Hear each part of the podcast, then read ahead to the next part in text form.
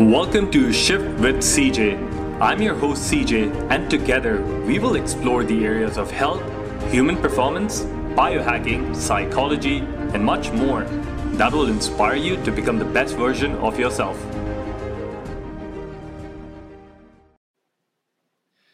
Growing up, I always used to talk about health and wellness to everyone around me. Some people would take my advice, some people would avoid it, and some would ignore it, saying that, hey man, I've got bad genes, or this runs in my family. The area of genetics, or this information on how complex genes work, at that time was still limited to people maybe in Harvard, Stanford, MIT, or probably in the secret grounds of Russia or China.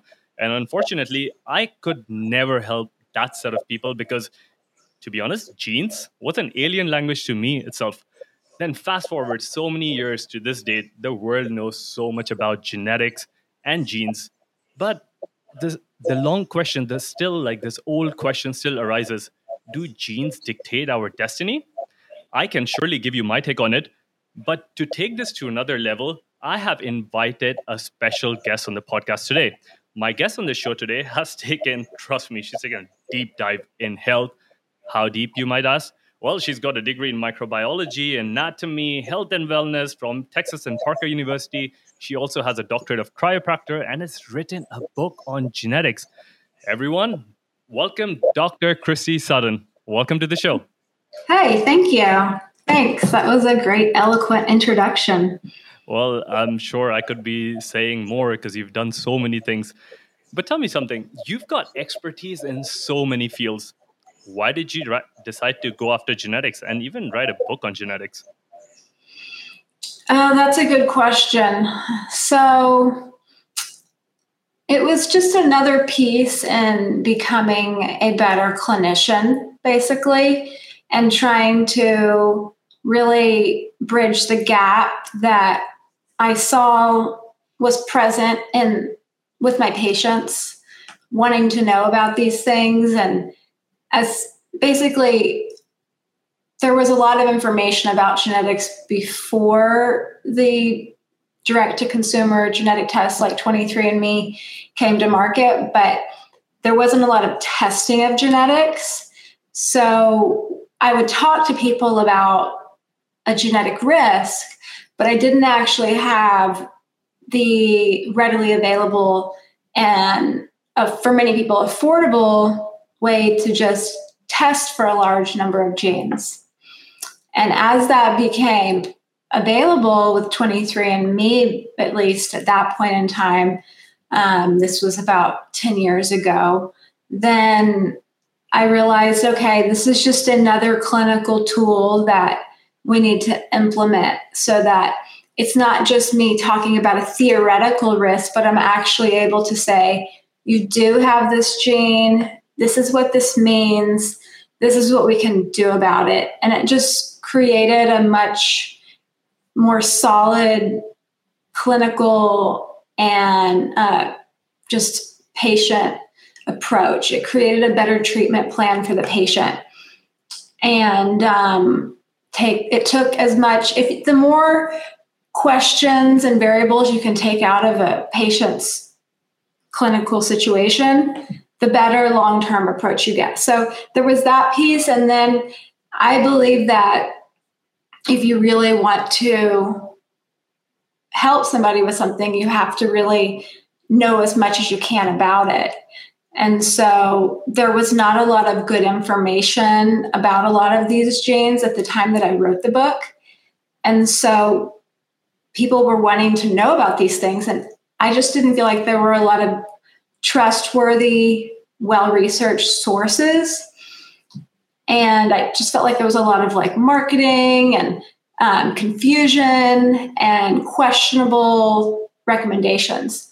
So I, I wrote this book about a ton of different genes and I tried to, you know, keep it well researched while still clinically relevant and easy to understand. And I also realized in the process that of not just writing the book, but also really looking at people's genetic reports, which primarily I personally use 23andMe and then I download that data and I upload it to my website, Genetic Detoxification, which gives me additional information and a genetic report that goes along with my book. So those are the primary things I'm looking at.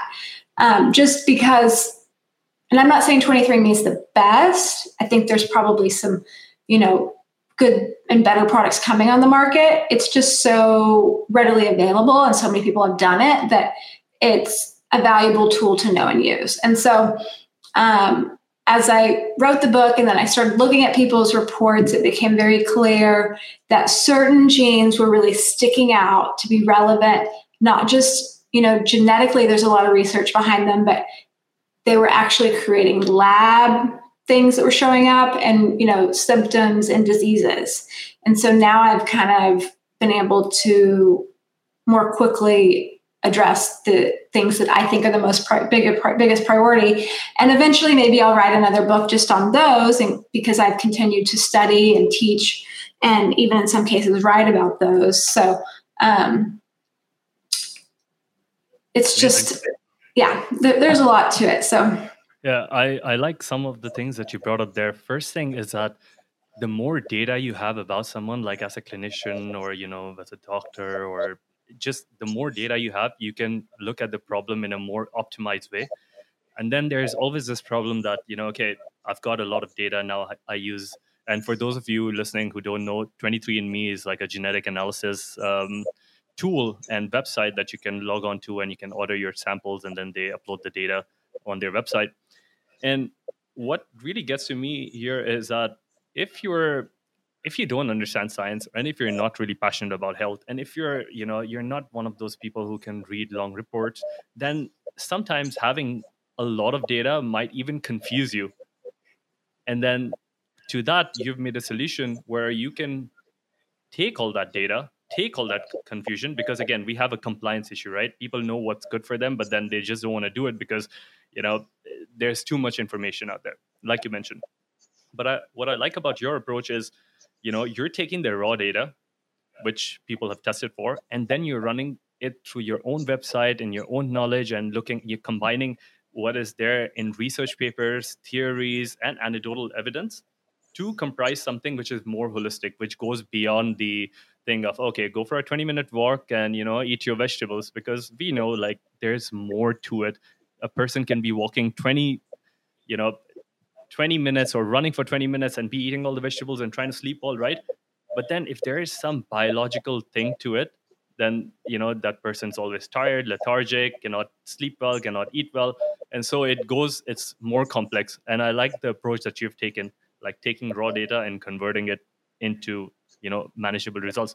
But then for the people who don't really understand this whole genetic thing right? Now we often hear the word i mean genes are sort of a newbie in the whole health industry. They've been there for a while but people are more accustomed to dna or the word dna and most people would say hey uh, you know i know some i know some things about dna but a lot of people don't understand the whole science of genetics. So how would you explain in simple words like genes or genetics to a person who's trying to wrap their idea head around it? Sorry. Yeah so um, let me see. I want to make this easy to understand. So, you know, when you build a house, you kind of have like a blueprint on a building, you have kind of like a design for what that house is going to be like. And then um, the design of the house will depend on ultimately your input, the weather and building the house will affect it in some cases the materials you use um, the you know the intricacies of the plumbing all of that comes into ultimately building the house. So like our genes are kind of the blueprint for us. And then it's our environment that ultimately determines how those genes are expressed meaning like how our house is built so the genetics are important, and that's not, we can't deny that. But like you said, you know, DNA is not our destiny. Having said that, it most certainly is a powerful part of who we are.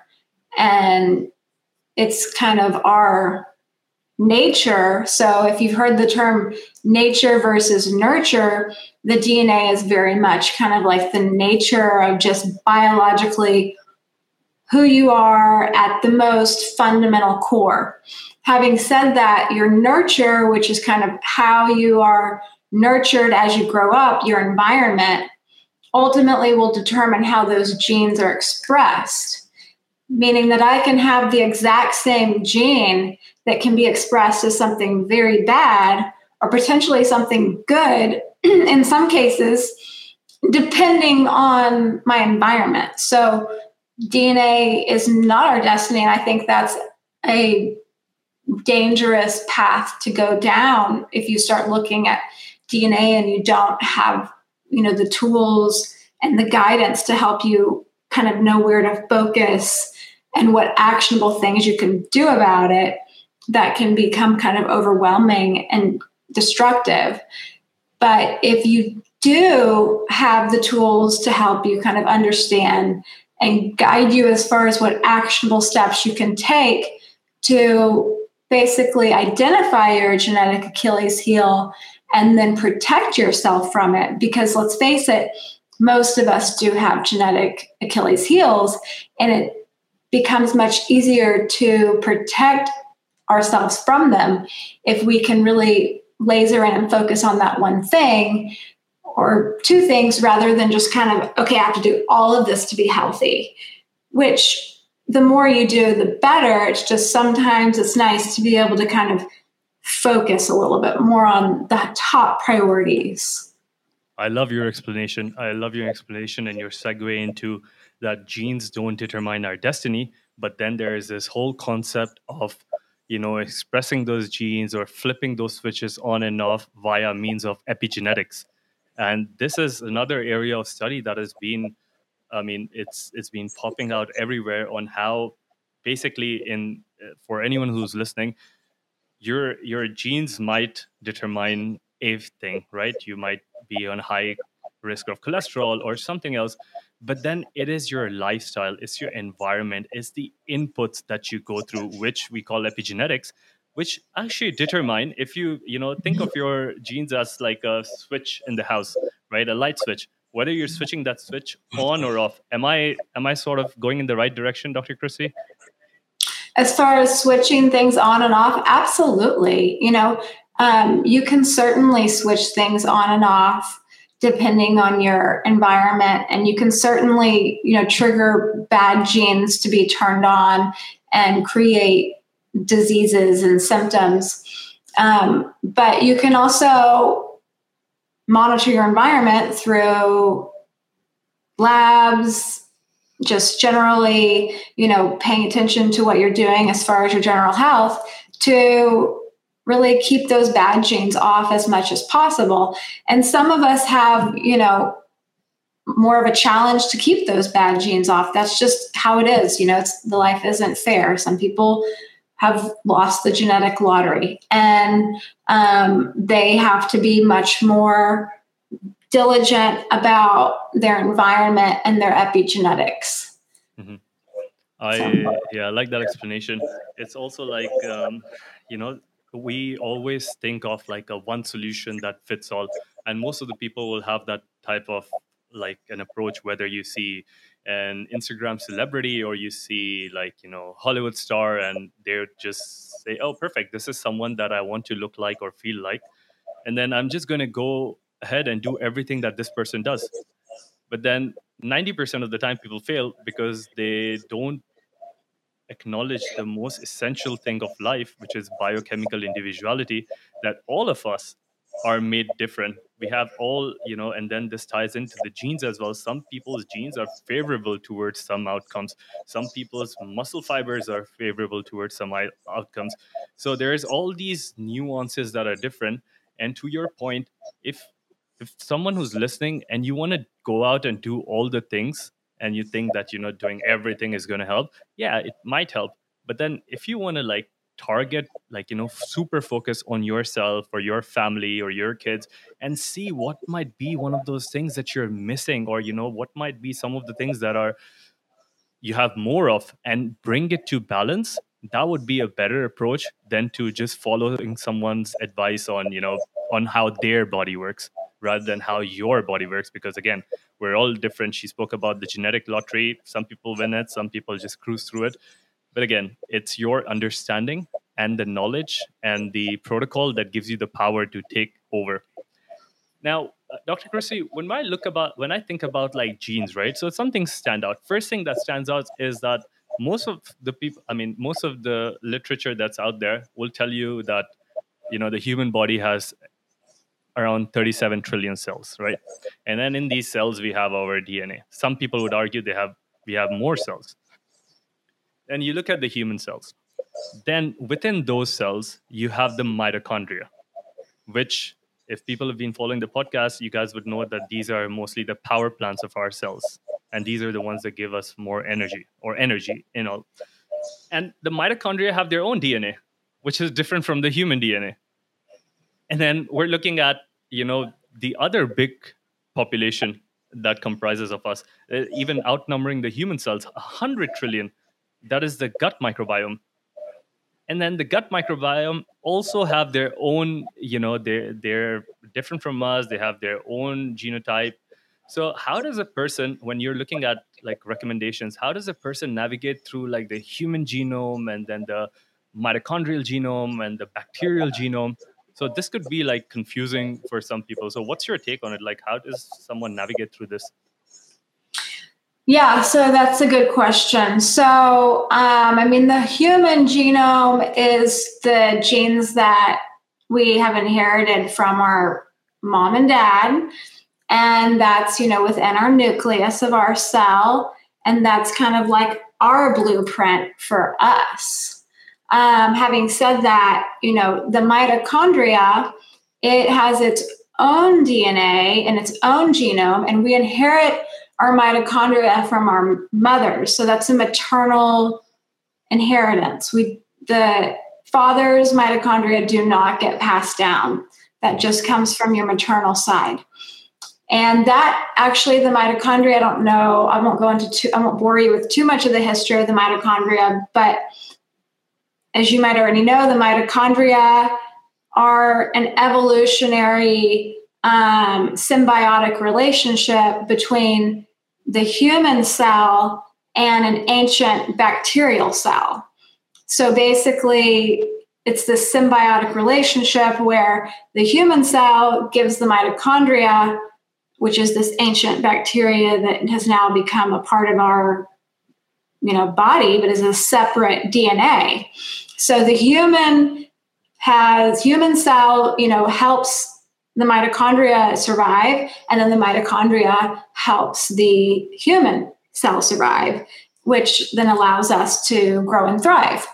Now the gut microbiome each bacteria or virus or parasite, which all of those things create our gut microbiome, each of those has its own individual DNA that is not like hasn't become a part of the human cell like the mitochondria, but is very much separate as an individual or in a separate species.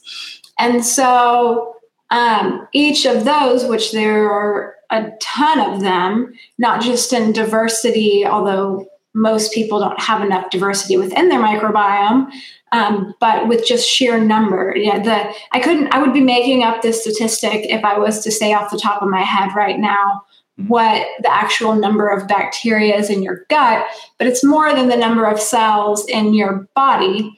And one of the potential, you know, biggest epigenetic switches, like you were talking about, if you want to keep those good genes on and keep bad genes from turning off, the gut microbiome is one of the most powerful tools for doing that. And unfortunately, you know, we live in a day and age where antibiotics are, at least in America, being overused, overprescribed. People's gut microbiome is not as healthy as it should be. Um, not to say antibiotics haven't helped a lot of people, but they have caused a lot of damage to our gut microbiome. And that's why using, so I'm really into like using really precision nutrition to prevent and help correct problems. And for example, with the gut microbiome, and I'm going on a little bit of a tangent here, so I'm sorry. If, if somebody's taking an antibiotic, the only probiotic they can take while they're on that antibiotic is Saccharomyces boulardii, which is actually a good yeast, and it's not killed by antibiotics because it's a good yeast. But what it does is it actually kind of protects your digestive system from the bad stuff being able to kind of set up shop and grow back at an extremely high rate post antibiotics.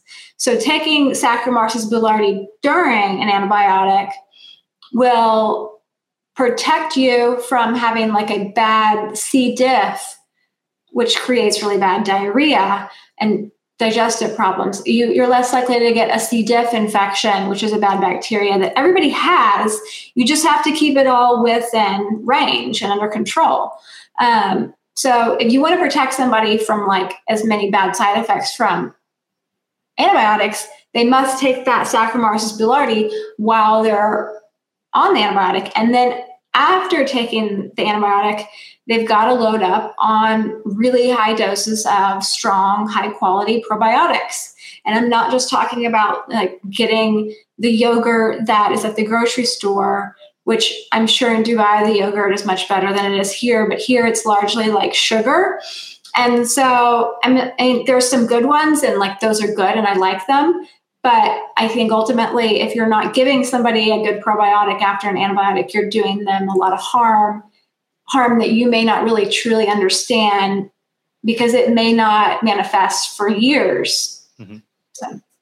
And um, the amount of fights, not fights, but arguments that I've had with doctors over the years saying that, hey, you need this um, antibiotic and i'm like no i don't. There must be some other way like you know okay yes some serious cases you might need or people around the world might need antibiotics but i have tried my best to avoid antibiotics you know after injuries after i mean god knows what. There were only a few things you know after some root canal treatments and there are some other things that i had to take antibiotics but like like chrissy said i was sure that right after taking the antibiotics, I go on a very, very powerful probiotic, fiber, prebiotic fiber, the whole lots, trying to attack, or not attack, but like helping the good gut bacteria restore balance and flourish. Because once you take antibiotics, and a lot of people in this part of the world would just pop antibiotics, even if they feel like a cold, like, you know, they start sneezing and they pop in antibiotics because they know that the doctor gave them something like this last time. And it's so nice that you brought this up. And anyone who's listening, please be careful. There are sometimes there are other ways, and it's you don't have to throw a bomb in your gut that will create that will kill all of your good bacteria. Now, yeah. moving on. So now we know about you've told us about genes and DNA, and now we know that there are different, you know, DNAs so, talk to us about one of the most either underlooked or overlooked topic. Talk to us about protein and what does protein do or amino acid? What do they do in favor of like the genes? Well, you need protein, which amino acids are like the building blocks of protein. You need amino acids, a complete protein, all of the essential and non-essential amino acids but your body so your body makes some amino acids and those are the non-essential ones mm-hmm. now the essential ones are the ones that your body doesn't make and you have to get from your diet mm-hmm. and so you need like these building blocks just like you know you need bricks to build a house the protein is what creates the is what your body uses to make enzymes to give integrity to cells to really do the work that we need, whether it's building a muscle or making sure that your immune system's able to function properly. Protein is really kind of the building blocks for it. And so that's basically the that's the role of protein in our body. Now, some people metabolize proteins maybe a little bit differently. Maybe they, some people need more protein than others, but um, like vegans. I'm just joking. vegans need a lot more protein than they are getting. I'm not, I, as a clinician, and I, I say everything, you know, with the clinical window and kind of perspective. Um, as a clinician, I have never seen a healthy vegan. And if they are healthy, then they haven't been vegan for very long. They will, and I'm going to get some angry comments here, and I'll just no. say that it won't be the first and it won't be the last. But um, basically, you know, most people that feel really good as a vegan, they have a dairy allergy. And the reason that they feel so noticeably better when they become vegan is because they get off of dairy. Um, and that's kind of the immediate improvement. And then what inevitably happens is they end up getting um, deficient in amino acids and nutrients, and they their health deteriorates. And so, if they're really, really careful and aware, then they might supplement with a lot of the amino acids and vitamins and nutrients that they're not getting. But it's just really hard and virtually impossible to supplement your way out of a really deficient diet. Yeah. You might be able to do it for a while, but eventually it'll catch up to you. I mean, I did it for three years, and I was one of those vegans. Like, hey, do you know how much protein plants have? This was years and years ago, mm-hmm. and then I mm-hmm. fell into the vegan trap, and then came out of it. I realized it wasn't the best, and yeah, since then I've just been telling, giving people a word of caution because, again, we can advise people on our take or what the research says or what the science says or what you've been seeing in your clinic. But at the end it's their choice. And then you know it's just making them aware that yeah okay some vegans would say oh yeah i can supplement with vitamin b12 but there's just not that. There's carnosine carnitine there's creatine. There's so many complex things that truly for a long term eh, it might be a bit difficult. And then also there are i don't know what's your take on this but then talking and building up on that idea of biochemical individuality there are some people who are better suited to be vegans or maybe they have like the better genes to be vegans than you know someone living in a completely different climate a completely different country completely different ancestry. So you sort of have to look at that equation as well absolutely. Yes. Yes. The it it's so complicated as far as each individual is unique and that's why i don't think there's you know one diet that's right for everybody. I think mm-hmm. you kind of have to meet people where they are and go from there to help build a plan. But as far as you know the vegan thing and just diet individuality um, certainly we did not evolve to not get meat in our diet like without meat, we don't get B12. And without B12, we inevitably die. Um, you know, the, the reason we have these incisors mm-hmm. is to, you know, that uh, kind of don't look at my teeth, I need braces. The reason that we have those is because um, to digest, to break down meat, you know, we evolved to eat meat. Having said that, I don't know about your country, but in America, you know we eat too much meat. And so um, most most of the time most people eating too much and not enough vegetables so we got to kind of find a compromise. But to your point about what you were saying about some people genetically are just better suited what's interesting to me about that i was just writing about that before because i'm writing a book right now about hemochromatosis and iron overload and i was just writing about that this morning how you know, people who are vegans and vegetarians are less likely to have a problem with iron overload because they don't get as much iron in their diet. And there's a gene for that, which a lot of people have. It's actually it's called the Celtic curse because so many people of you know Northern European descent and Irish descent have it. So I, I'm sure there's a lot of other examples like that out there. Yeah, I mean that's very interesting. the iron overload is one of the reasons why I would donate blood every two months. Uh, and in Dubai, it's one of those things that you can only donate blood every two months. It's not like wow, you donate blood every two months. Every two months, just to keep my iron levels in check. Do you have you checked your genes to see if you have those iron genes? I don't, but normally my iron levels, I mean, they're not extremely high, but they're just, they're not super low as well. So just a good recycling of blood, I thought is a good idea. And it sort of gives, I mean, provides a blood pool bank to people. But one of So you don't, you don't have those genes? No, I don't, don't? Have, don't have those SNPs. That's amazing that you're able to donate blood that much. Yeah. That's impressive. And what the next thing that happens is sometimes I feel vegans or vegetarians are also somewhat at the risk of iron overdose because most of the people, most of the vegans, at least when I was vegan, I was heavily reliant on you know these vegan cereals.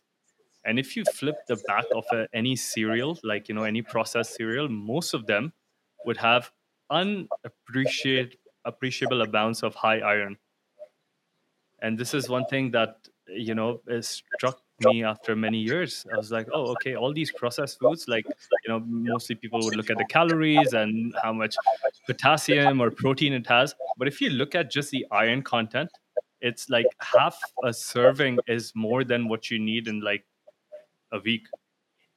It's yeah. crazy. That's interesting. And why if it's such a great food why are they having to add all these nutrients to it you know they they strip it all out in the processing and then they add things back to make it you know more nutritious so so the general consumer just goes and says oh okay perfect i'm getting iron and potassium and whatever protein i mean I would wager that most people don't even look at those things. I would wager that most people just look at the calories yeah. and maybe the fat and then and the carbs and they're just that's it. They're done. Like you know or maybe they just don't look at anything and they're just you know it's just some people like us who are like looking into the details of everything before oh, yeah. yeah but let's move on. Now we you mentioned a few things about um, you know these genes that might be harmful or these genes that might you know have an advantageous or mostly a disadvantageous point. So let's talk about some of these genes. What are some of the top genes do you think that um, you know you would specifically look into when you look at like a big report like the one from 2020? Okay. Is there something that yeah. stands out? That's a good question. So I, I, mentioned the hemochromatosis iron genes. I always look at those, and I'm always looking at um, iron lab panels. Let me keep. Let me preface this with I don't like to look at genes without a really full lab panel, like a very comprehensive lab panel. Um, and the labs that I order might even be influenced by the genes that you have. So I might order additional things that I may not otherwise order if you don't have a specific gene. And so, um, but in general, I like to have both of those things to kind of build a picture as far as where the priority is. Because I think genes alone are not nearly as valuable and sometimes misguiding as having additional clinical information, and labs are a part of that. Also, just talking to people and talking to them about you know what their lives are like, what they are doing, what they're not doing. Okay, so I mentioned the hemochromatosis gene. Um, I think the ApoE4, the Alzheimer's gene, is really important as well. Mm-hmm. Um, there's definitely strong data showing that that increases your risk of Alzheimer's disease, late onset Alzheimer's disease, meaning after age 65. And with all diseases, but especially neurodegenerative diseases like Alzheimer's, you can prevent them much more so than you can. There's really not a good cure, right? Like once you have damage to your brain, that's a very difficult situation to get out of. What is much easier and successful is preventing damage. And of course, you know, we know how to do that. It's just more work and it's a chronic disease process that you have to prevent. It's not as easy as saying, okay, you have this symptom and what, you know, take this pill. Pills, that, yeah. it doesn't work. You know, that's that's not how you prevent diseases. And It you know, happens over a Alzheimer's period of time, right? It happens over years or maybe decades. decades, decades. It, it you know what?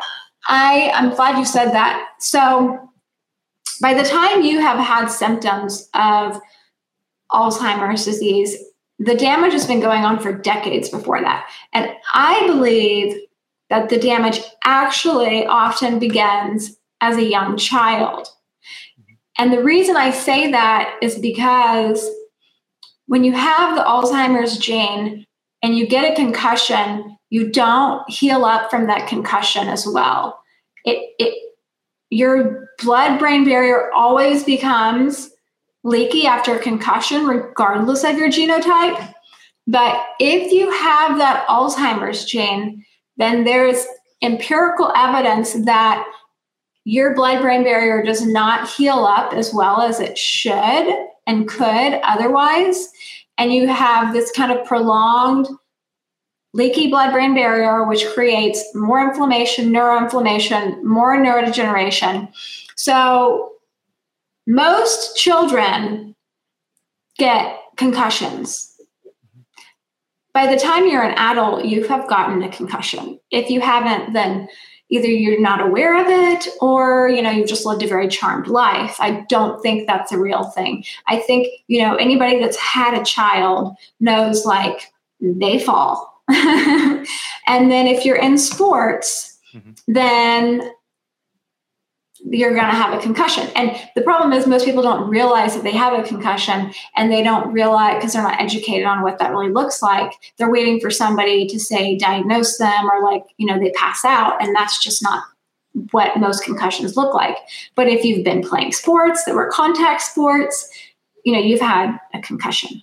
So, as these people with this Alzheimer's gene are growing up, they get these concussions that are not probably diagnosed and healed up correctly because the average person and clinician is just not very good at this specific problem and hasn't been good at this specific problem for you know proceeding up to this point. They're still not good at it. They've never been good at it.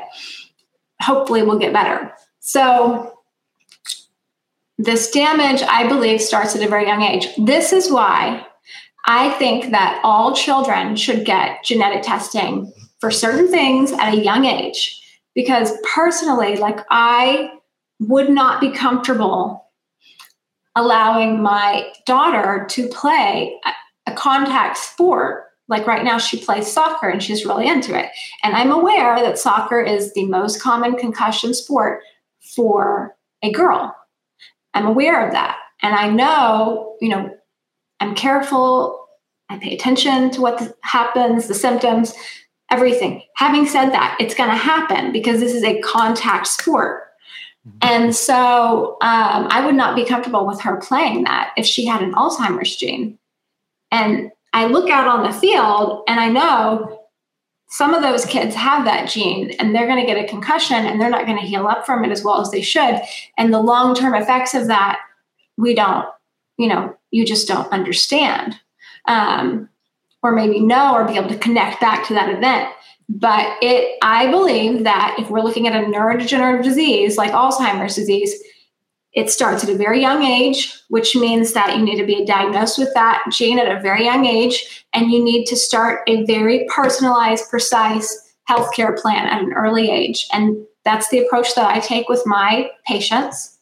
And, you know, I've only been in practice for 10 years, maybe 11. And so I can't tell you if, like, I don't have that long term 60 year study. Mm-hmm. But having said that, um, you know, if you look at the medications that are available right now for these neurodegenerative diseases, none of them are fixing the problem. And they really don't have super long term studies either because it's virtually it's not cost effective. You know, they just want to get it to market mm-hmm. as fast as possible rather than really kind of have that 60 year study. Sometimes I feel that having, I mean, you know, as a doctor, you have like a different approach to it, but as a consumer or as someone who who might have i mean might someone in my family might have as alzheimer's or you know i wanted to prevent this situation faster sometimes you i feel like you don't need those 60 years yeah okay it it's always better that you have a long term data and then you can mm-hmm. sort of an analysis but there if there are lifestyle interventions if there are like non-pharmaceutical like nutraceutical or some other sort of invention non-invasive you know sort of inventions that can come across then and if someone has seen it like let's say for example 10 years is a long time but like let's say you've seen uh, you were in practice for 3 or 4 years and suddenly using some techniques some of your patients are really getting better and you have that anecdotal data then yeah. why not use it for like the others because you know some people won't have 60 years some people won't even have 10 years and right. you know, yeah. this is the classic situation that you take all these guys have you know now having alzheimer's and dementia and all of these things so yeah sometimes it's more like see what works and do it.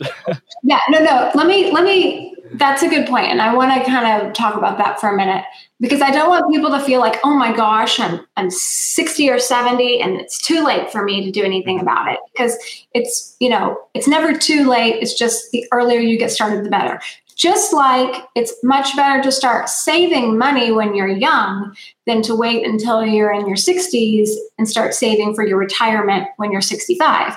You know, you the sooner you start yeah you know the it com- the work that you do just like in, you know your savings compounds with time. Well what you do when you're young compounds with time for the better or the worse depending on if you're making good or bad decisions.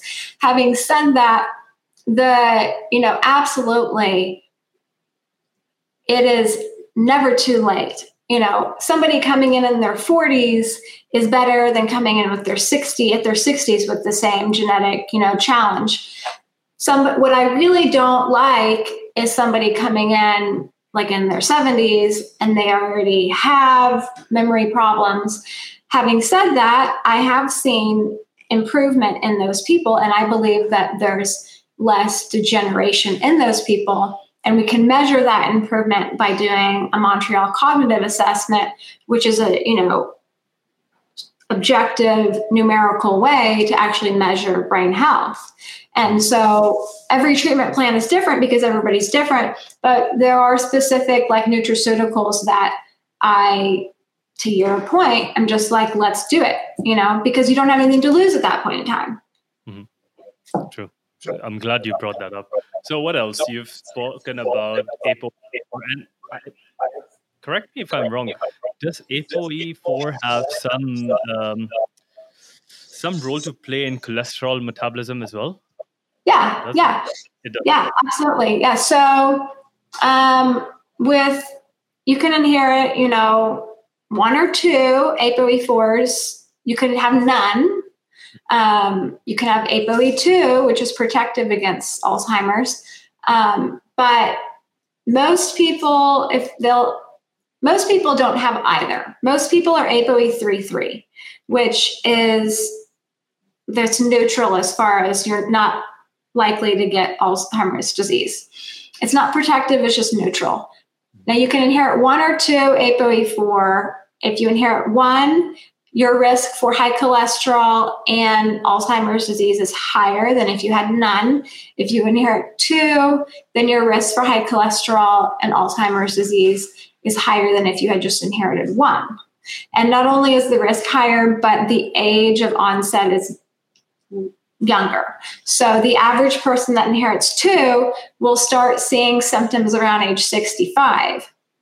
And then the average person that inherits one will start seeing symptoms around age 75. And then for those people that do get Alzheimer's disease and don't have either of those genes, they're much older, like in their 80s, and it's just a much smaller segment of the popu- Alzheimer's population. But it's still possible because, you know, maybe they just had the perfect environmental storm that there's other things that can cause Alzheimer's. It's not just that one gene, it's just that one gene um, is an increased risk. And it does definitely increase your risk for cardiovascular disease, atherosclerosis, high cholesterol. In fact, when I see somebody that has a, you know, high cholesterol and it's really kind of challenging to get it down despite diet, nutrition, nutraceutical, you know, precision nutrition, um, exercise, and especially if they have a family history of any type of um, memory dementia type stuff, then I really want to see those Alzheimer's genes, and I want to know like what are we up against? Because if I, I want people to be very clear that if you have really high cholesterol and you have this genotype, then you're going to have to be much more aggressive with getting, you know, where you want to be. And my hope for people is that they can get their cholesterol to a good level, a normal level, because I don't want my patients, especially if they have um, a risk for Alzheimer's disease, to be put on a statin, which is a cholesterol lowering drug, because statins, you know, have been shown to be bad for your memory and your brain, and they create certain nutritional deficiencies, and you know, it's just there's a lot of side effects. So I would much rather get somebody's cholesterol lower naturally, and often that involves specific nutrition. It just sometimes you feel like you've got to throw a lot at it. Mm-hmm. Okay, what about uh, MTHFR? Do you have a look at the MTHFR? Yeah, of course. Yeah, so um, MTHFR, you know, it's has to do with metabolizing folate. So folate is vitamin B9, and we eat folate in our diet. It's in green leafy vegetables. And then our body converts it with that MTHFR enzyme, it converts it into methylfolate. And then that methylfolate is what allows the methylation cycle to go around. And the whole point of the methylation cycle is to recycle homocysteine and create SAMe, which SAMe is kind of like an important molecule for turning on and off genes. And so if you have an MTHFR problem, then, you know, at its basic level, what's happening is your MTHFR enzyme is not able to convert folate, the inactive form of vitamin B9, into the active form of vitamin B9. And then you kind of clog up the metabolic pathways that happen after that. Mm-hmm. And then there's side effects from clogging up those metabolic pathways. And those can be varied and extensive. If you uh, look in my book on the MTHFR gene, there's a long list of all the potential health effects and problems related to that. And it's very long and extensive because ultimately you clog up those metabolic pathways and then it just can create all sorts of problems.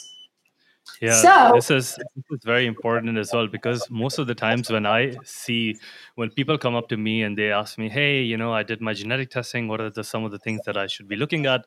Most of the people have like, at least the ones that I see, they're more like um, either too hyper or too. I mean, they're going through some sort of a hard time. They're not being able to cope up with life stress, and then like there are a set of things that I asked them if they, if they did follow my advice and I asked them please go get a genetic testing done if you've done everything like let's see what you will be surprised too and you don't even have to come to me like read your results yourself and you will be surprised and MTHFR is one of those things where I tell them that hey listen on the bright side if you if it's all good then it can help you in a lot of DNA repair processes. It can help you be productive. It could help you be alert. But then if you have if you're not being able to methylate properly and methylate is one of methylation is also one of those processes that if you're looking to live for a longer time then you better have your methylation processes right.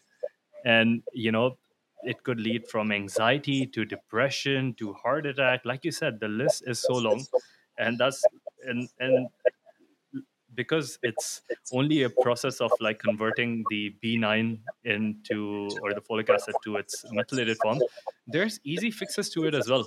And you know, you don't have to go through like crazy uh, complicated things. So that's why I, I keep telling people like, hey, listen, there are some of the genes that it's advisable to look at. One of them would be MTHFR, and also like if you if you have some sort of a deficiency or if you are looking to optimize it, having some kind of like a methylated B12 or methylfolate, or like you mentioned, SAMe, or even creatine, phosphatidylcholine, all of these things can help. And these things can be easily accessible.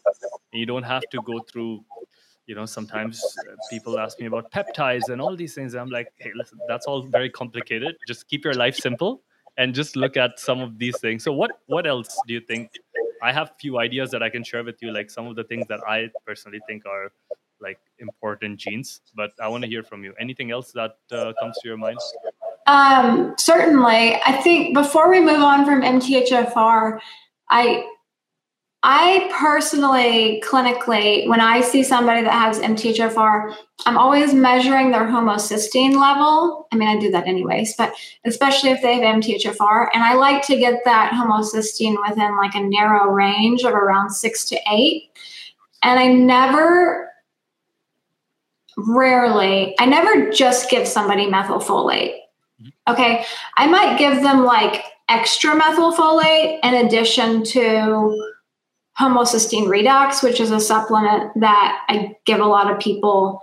And full disclosure, like that's from my supplement line. But what that supplement has is it has not just the methylfolate, which you need, but it also has the methylcobalamin, and the B6 and the B2 and the TMG and everything to make that pathway work, the, the methylation cycle work.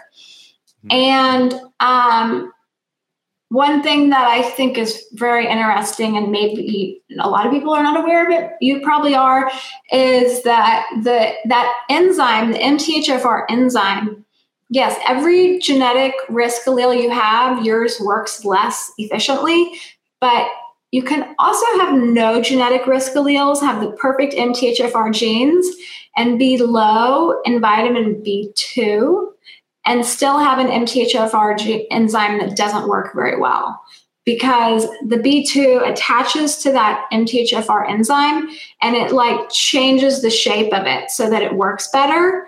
So if you have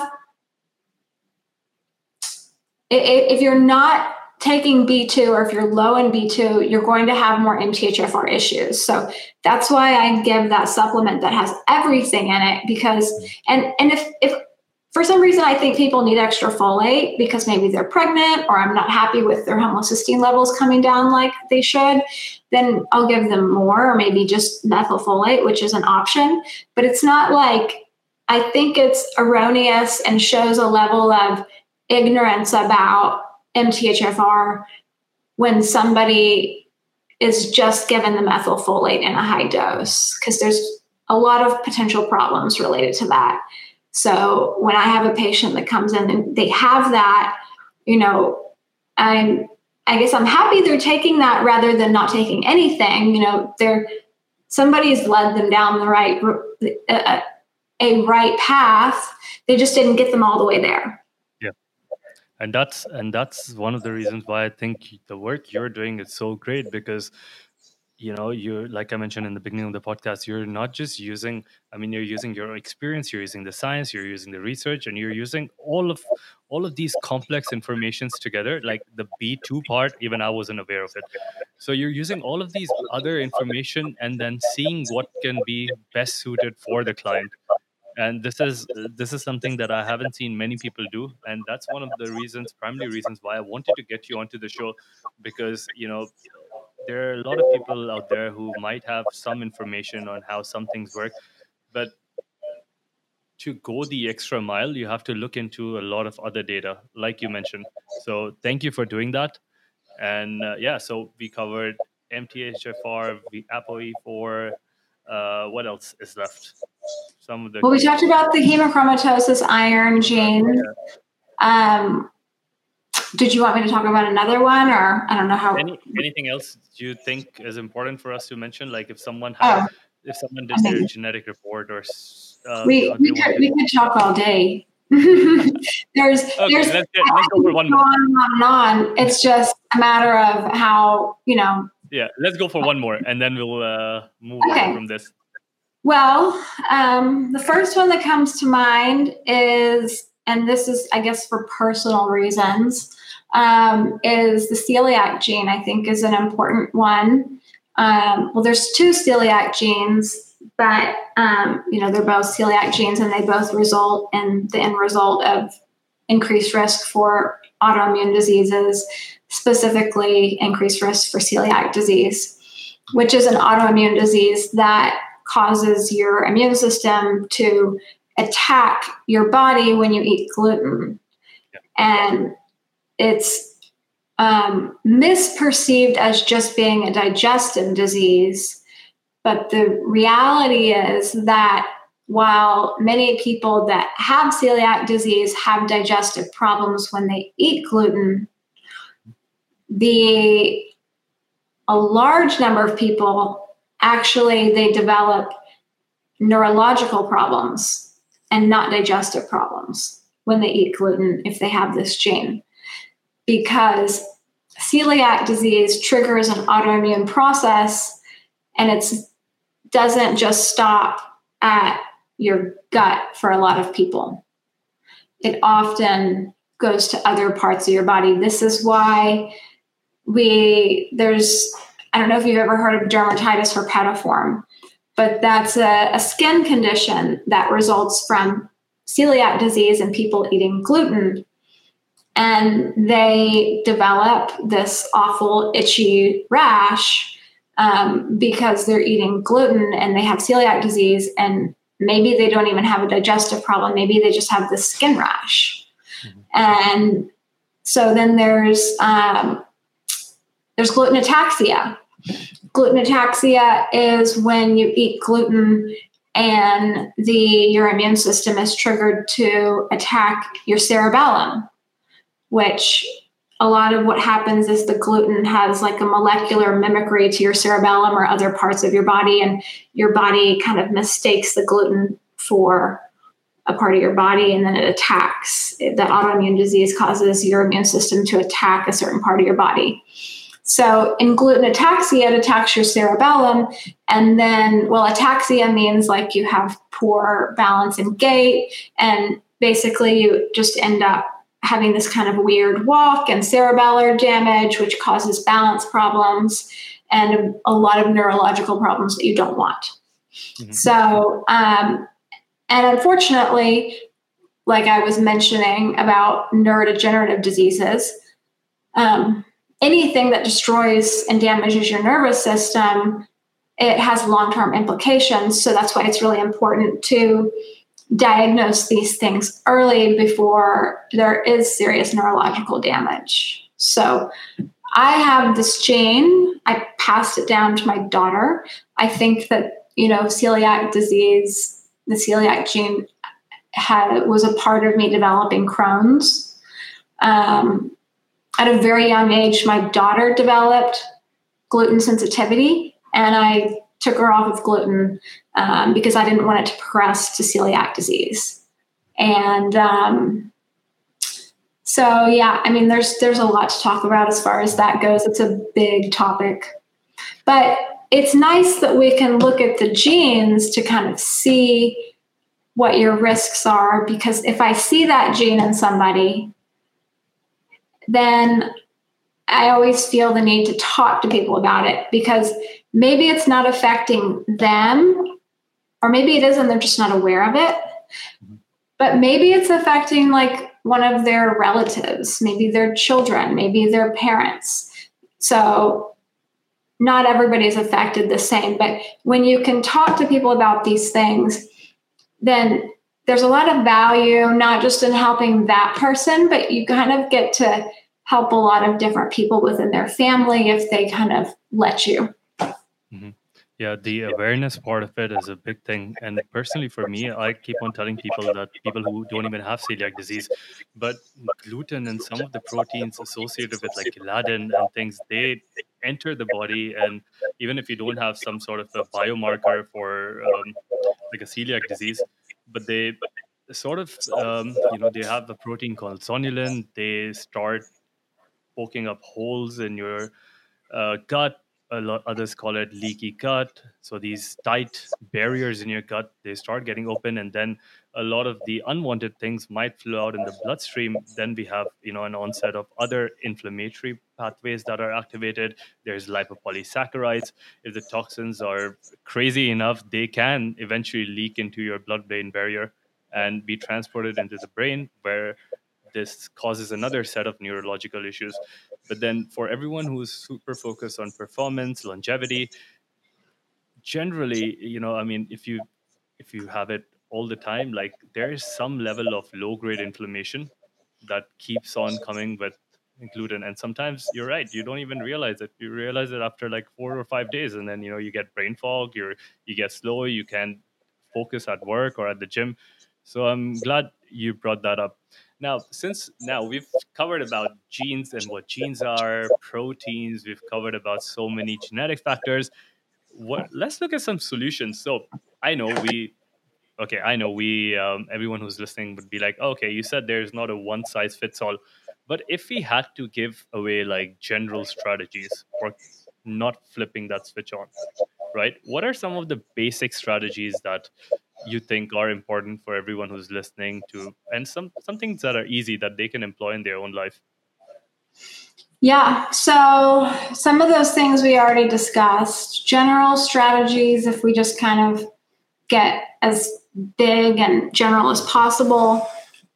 I mean, look at the main things that are creating problems. Clean up your diet, you know, reduce sugar intake, um, increase vegetables, um, healthy proteins, fruits, nuts, you know. I am not a big fan of gluten grains in general, so I like people to eat kind of a low inflammatory diet, period. Um, that's huge. Gut microbiome, making sure that your gut flora is healthy um, through probiotics and minimizing antibiotics, um, reducing stress, you know, that's a huge piece of the puzzle and often something that is hard to kind of quantify and acknowledge, but that's huge. Um, and having tools for that as both a, you know, just a general person and as a clinician, like that's a really important thing as far as my practice.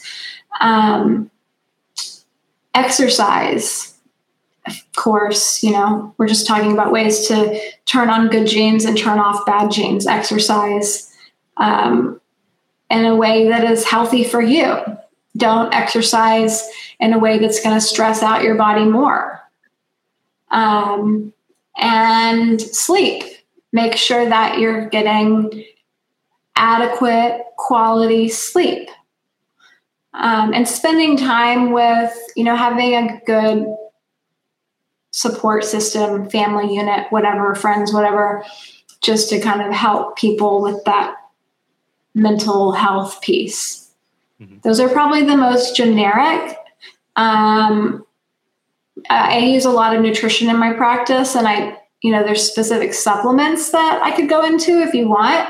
Yeah. Um, yeah. So as far as far as like it, you know, a lot, a lot of times people will say like, if there were just like three or four things that you would recommend, just generally to everybody, like what would that be? And that's that's a hard, hard question for me to answer because you know, I'm thinking, well, what are your genes? What are your labs? What are what are your risk factors? And and it's hard to narrow that down to three or four because the reality is that most people have more problems than they are aware of or want to acknowledge and address.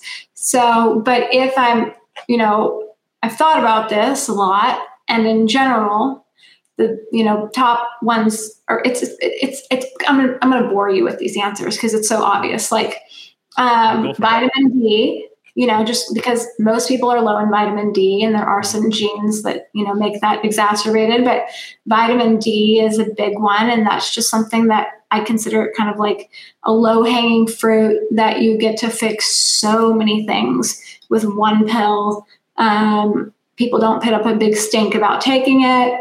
Maybe they don't feel dramatically better taking it, but um, it's very important. Um, usually some type of omegas, fish oil type of thing, just for general inflammation um, and brain health. Um, probiotic. Um, and then maybe a good multivitamin mineral. Mm-hmm. And I just, I just always feel like when I stop there, I feel like that's better than nothing. But like, I'm just disappointed that that's it because and for a lot of people you know if they can just do those things and maybe that's all they can do that's better than nothing but ideally i mean i just think people need more than that and what they need depends on their specific situation usually i think that's the spot on while you were giving your take on this i was mentally thinking if I someone put me on the spot and they asked me like what were the four supplements that I would recommend to someone, our list matched pretty much. I would say the first thing would be vitamin D, but combined with some sort of a bioavailable K2. Yeah, I only give D3 K2. Thank you for yeah, thank you for that. That yeah. would be one. The second would be uh, yeah, a fish oil. Well, you know, something with high EPA, DHA. That's good for brain health, oral inflammation, just good for your cell integrity as well. Then I would add some sort of like a like a complete mineral spectrum. I prefer like having like a full spectrum mineral, but um, some like higher something. I would I would technically add more magnesium, but if you could, someone can find a full spectrum mineral with like high levels of magnesium, that would be one. And the fourth for me would be amino acids just not branch chain amino acids, but just pure amino acids, which you know they could again do so many things in our body. So I'm happy our, our list like match like eighty percent. Yeah, so yeah, great. yeah. I think those are all great. Yeah. So you mentioned about like you know getting DNA tests at an early age. Is there any disadvantages? Do you think that people might have of getting a DNA test? Well, yes. Um, but I think that has more to do with the lack of knowledge and understanding with what to do with the data than the actual risk. So I I think it's important. That's that's part of why I kind of wrote the book was to give people tools for if they've done this genetic testing and want to know more about what their genes mean. Um, and it's not perfect, you know. I would love to have the time to go back and redo it. But yes, that would be the main risk, just creating an unintended anxiety or stress or fear. Mm-hmm. Um, and so that's why I think, you know, it's important to have somebody that can kind of talk you through it and give you tools to latch onto rather than just theoretical fears. But it's important to be aware right? I mean i i don't want people to have serious genetic risks and i didn't kind of address them in a meaningful productive way. Um, i don't you know want people to put their head down in the sand. It's just some people i don't think are always in the right headspace for that. Mm-hmm. i think personally it's is always a good idea to have your genes tested and even like to your point doing it at an early age like if you have a child and if you do it for your child it just saves you so much of decision making and hassle of navigating through your child's life because now you sort of have like a plan. And again you can you might be able to do it yourself but i highly recommend that you get in touch with someone like dr Christy who can guide you through this. And like just as an example growing up in the Middle East, I I was fond of health, but I would also engage in the tradition and smoke a lot of like this uh, tobacco water pipe or shisha or hookah for a very long time. And then you know everyone would tell me, "Oh, it's not that healthy." And I'm like, "Yeah, I know, but you know, whatever. I'm I'm young, I can do it." And until unless, like so many years ago, when I got my genes tested, and I found that I am not able to detoxify correctly. So my uh, GST GPX gene, there was um, a deletion in one of those things. So basically, what I'm trying to say for everyone is that me compared to someone else who might be smoking shisha, I'm at a disadvantage because my body doesn't detox a lot of these chemicals, a lot of these, you know, with to, not tobacco, but like all of these tar and all these different chemicals that are inside. So it might be very easy for a friend who's sitting next to me, and that's why they probably don't feel anything. But then for me, it makes a hell lot of a difference, and it is one thing that will not let me live for a long time. So what did I do? I use that information. I stopped smoking. I don't even go near to smoke. And now every time I ha- am put into situations where I know that my detox pathways might take a strain, I either supplement or I stay away from the situation. So it could be as easy as this, like understanding what your genes are saying, uh, predicting it with like the help of an expert, and then taking simple steps, just like saying no to some things, and that could take you a long way. And I, I mean, you know, me and Dr. Christy can be talking for ages and we might do a second episode on all these genes. And you know if someone's interested let us know and we'll probably make time somewhere in the future. But now we're coming to the end of the podcast. And my question to you is if you had a time machine like let's say you could go back in time and then you could go to your younger self right? At 20 years old or whatever and you could give yourself one piece of advice knowing all that you know right now this doesn't have to be on doing a genetic testing it could be on anything what would be that one piece of advice that you would go back and tell your younger self? Oh, well, for me, 20 wasn't young enough. I would have to go back much further because by the time I was 20, I'd already had serious health problems that I would have liked to avoid before that. Um, not that 20 was too late, but when I was 16, I had part of my small intestine removed and was diagnosed with Crohn's.